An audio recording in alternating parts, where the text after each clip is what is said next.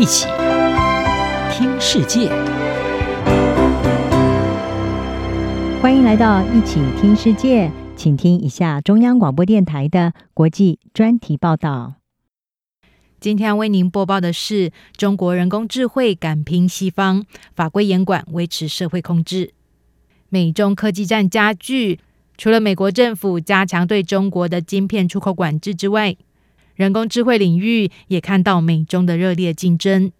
日本产经新闻的一项研究发现，中国的人工智慧研究论文在数量和品质上已经远远超过美国。人工智慧往往会成为现实生活中的应用，美国和中国的公司都在全力投入人工智慧研发，中国急起直追，AI 领域正成为双方激烈的战场。日经亚洲引述这一项研究报道。在全球投入人工智慧研究前十名公司的排行榜上，中国科技巨头腾讯、阿里巴巴集团和华为名列榜上。日经指出，这一批中国科技特遣队正在这个以往美国主导的领域稳步获得影响力。这项研究显示，中国在论文数量方面位居榜首，在二零二一年发表了四万三千篇论文，大约是美国的两倍。这项研究还借由计算论文被引用的次数来衡量研究的品质。在二零一九年，中国的论文被引用的篇数首度超越美国。接着，在二零二一年，中国被引用次数最多的论文占了七千四百零一篇，篇数超过美国的七成左右。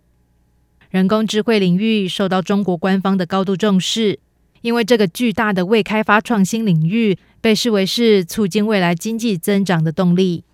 北京已经在二零一七年宣布，将全力发展下一代的人工智慧，并雄心勃勃地计划着在二零三零年成为世界主要的人工智慧创新中心。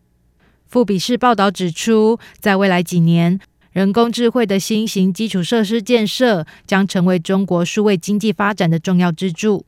这项领域也将成为中国地方政府的投资重点。借此来促进地区经济的发展。与此同时，中国官方在支持人工智慧发展之际，在近几年来也加强对科技业和新科技应用的管控。美国财经媒体 CNBC 报道，自二零二零年底以来，中国一直试图控制国内的科技巨头，从反垄断到数据保护等等领域，都引入了全面监管。北京也试图监管新兴科技。并且在推出限制法规方面，比任何其他国家都走得更远。中国已经在去年初推出一项法规，规范科技公司怎么使用演算法。规范深度伪造的新法，接着在今年一月十号正式上路。CNBC 指出，北京在规范这一项科技带来的负面影响的同时，加强对敏感内容的控制。深度伪造这一项人工智慧应用，可以合成或更改影像，像是把政治人物的面孔移植到现有的影片上，或者是用来制作虚假的演讲影片。新法规定，被用作深度伪造的影像需要经过本人的同意，而深度伪造影片也必须加以标示，并且禁止危害国家安全和利益的内容。分析人士说，这项法律带来更严格的线上审查。同时，让监管法规抢在新技术研发之前。华府的咨询公司欧布莱特乔什集团科技政策负责人崔欧若告诉 CNBC，中国当局显然急于打击反政府人士，包括利用习近平等高级领导人的深度伪造影像来传播反政府讯息。